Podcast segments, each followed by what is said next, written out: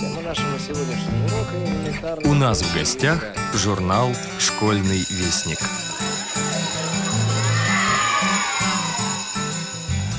Здравствуйте, дорогие слушатели Радио ВОЗ. У микрофона старший редактор журнала «Школьный вестник» Наталья Кочеткова. И сейчас я вас познакомлю с анонсом 11 номера за 2020 год.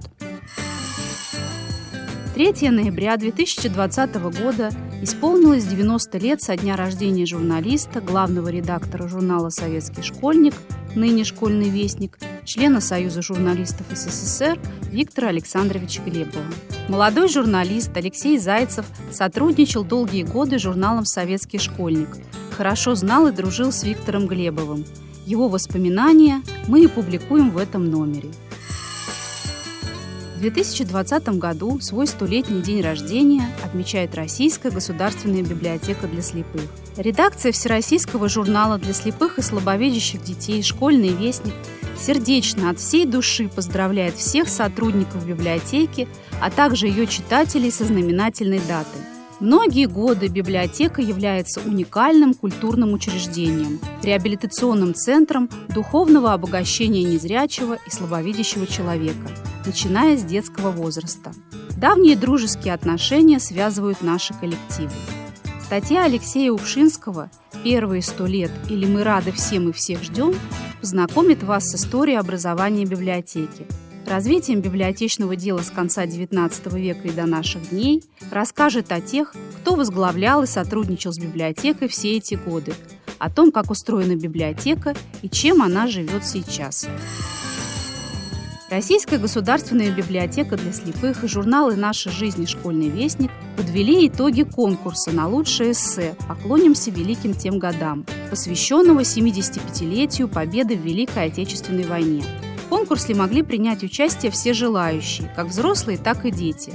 Лучшие материалы печатались в журналах уже с июня 2019 года. Журнал «Школьный вестник» было прислано 12 материалов. 4 от взрослых читателей и 8 от школьников из Санкт-Петербурга, Ставропольского края, Челябинска, Воронежской области, Новокузнецка и Рязани. Эссе победителей конкурса будут опубликованы в нашем журнале, а также прозвучат на автоинформаторе и на интернет-радио Российской государственной библиотеки для слепых. В этом году Россия участвовала в международном конкурсе «Европейское брайлевское эссе» уже 11 раз. Более 300 работ представили на суд международного жюри как члены ВОЗ, так и юные брайлисты. Конкурс проводит Европейский союз слепых с целью поощрения незрячих к использованию Брайля в качестве инструмента для доступа к информации и включения в жизнь общества. Практически каждый год российские участники побеждают в различных номинациях, Среди победителей есть и авторы нашего журнала. В 2020 году среди победителей оказался 14-летний россиянин Амир Гумеров из Республики Татарстан. Он занял второе место. В юниорской категории его эссе «Брайли музыка» отмечено жюри как отличная работа. В своем эссе Амир пишет «Благодаря Брайлю возможности незрячих людей безграничны, мы можем изучать науки, осваивать языки, читать художественную литературу и даже учить ноты. Амир учится в Казанской школе номер 172 для детей с ограниченными возможностями здоровья. В 6 лет Амир полностью потерял зрение. Но он не унывает, пишет его мама Наталья Гумерова. Амир творческий человек, играет на фортепиано и кларнете, пишет музыку и является лауреатом международного конкурса «Сфорцанда». Он занимается спортом, плаванием, увлекается программированием и мечтает поступить в университет Иннополис. Любит слушать аудиокниги. Школьный вестник поздравляет Амира с заслуженной наградой и желает ему исполнения всех мечтаний.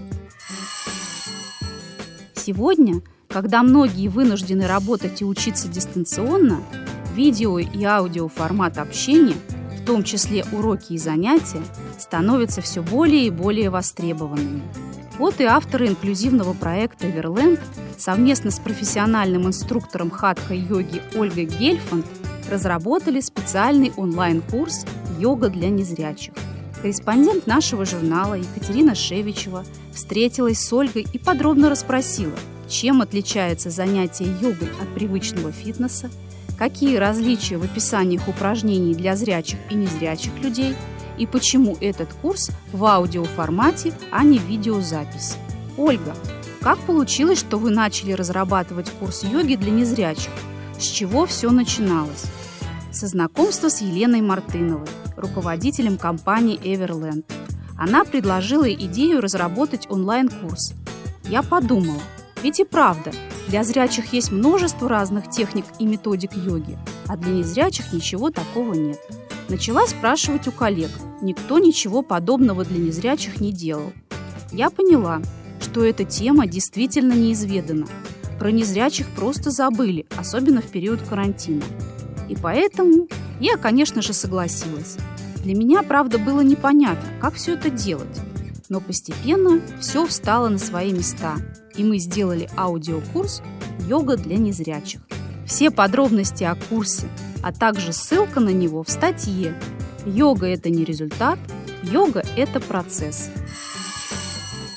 Таков, каков есть, с обнаженной душой, ранимый и робкий, стою пред тобой. С такого четверостишия начинается незатейливая беседа Евгении Зуевой с его автором Тимофеем Третьяковым. По образованию историком и массажистом, а по жизни романтиком, написавшим несколько поэтических сборников, и стойким солдатом, не сломленным беспощадными обстоятельствами. Тимофей, расскажи немного о себе, чтобы наши читатели имели представление, что ты за птица такая. Я родился в селе Богучаны Красноярского края. Это чудесное место, окруженное лесами, существующее в ритме животворящей реки Ангары. Мое советское детство было обычным и по-человечески счастливым, с нюансами сельской жизни. Зимой санки, снежки и лыжи. Летом велосипед, купание в реке, рыбалка, охота и прочее.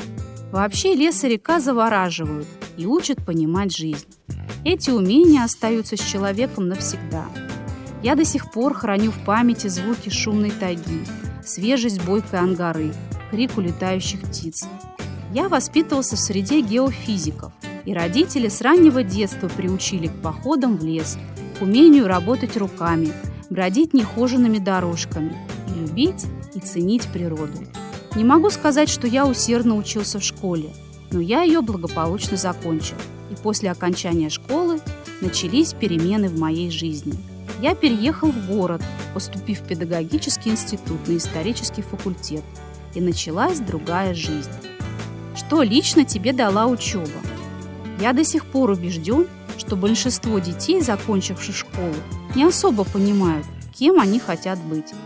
Детство закончилось, и стремительно приближается юность. И сложно определиться здесь и сейчас, кем ты хочешь быть и какая профессия станет тебя кормить. Вот и у меня так было. Поэтому на исторический факультет я пошел, скорее всего, по настоянию родителей – а вот потом настала другая жизнь.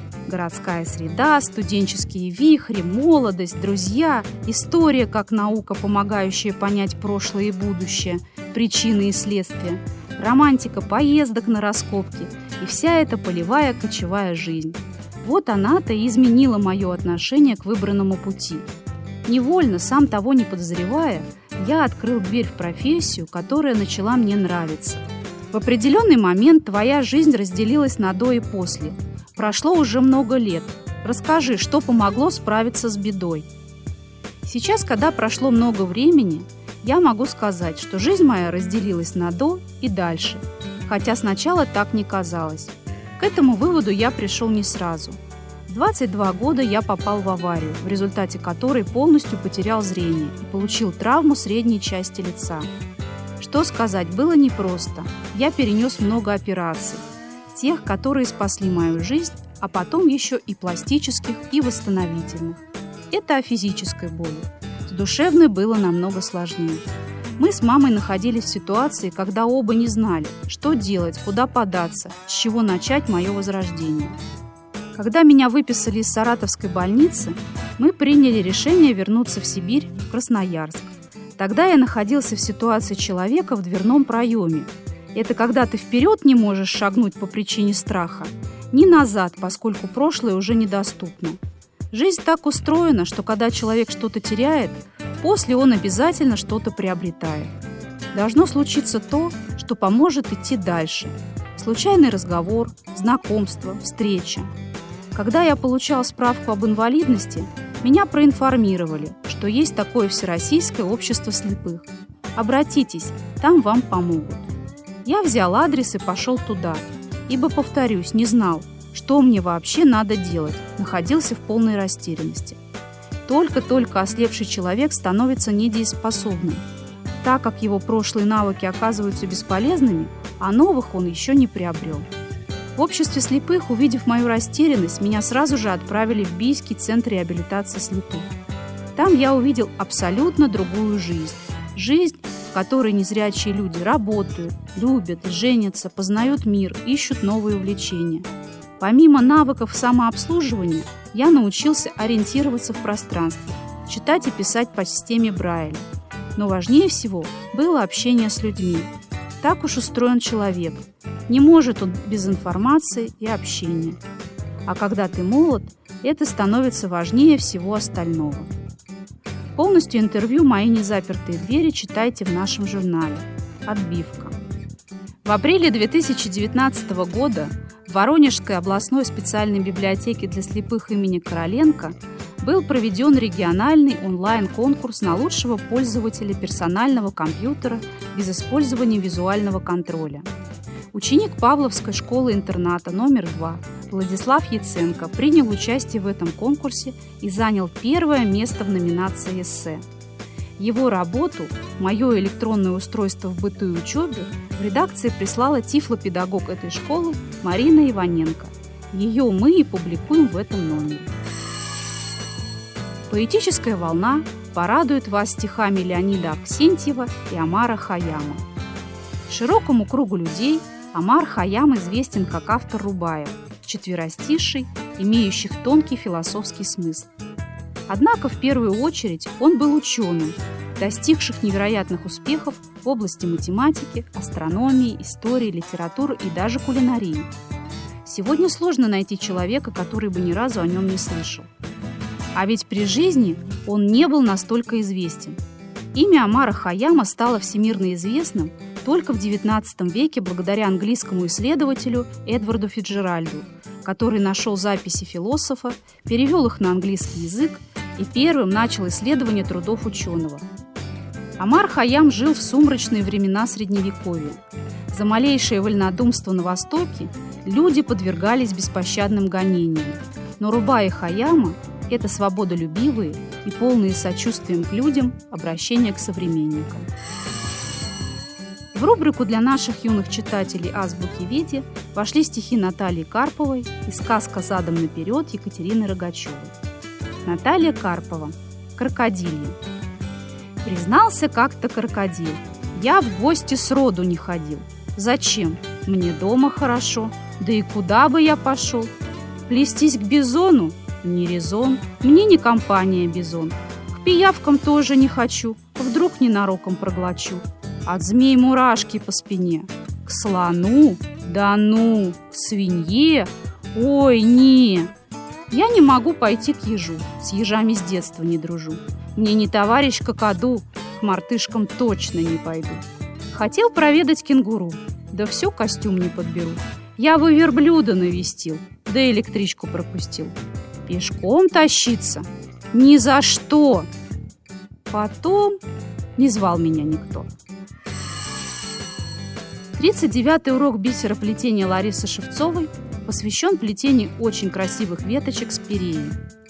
Спирея – это кустарник с прямыми ветками, на концах которых расположены соцветия мелких цветочков.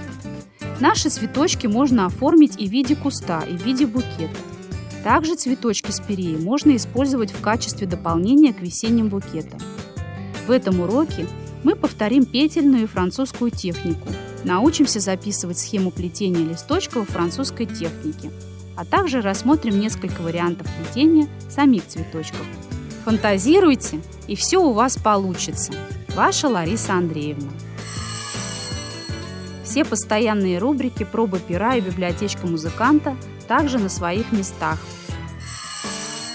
Брайлевский номер содержит рельефно-графическую иллюстрацию «Карта Уральского федерального округа».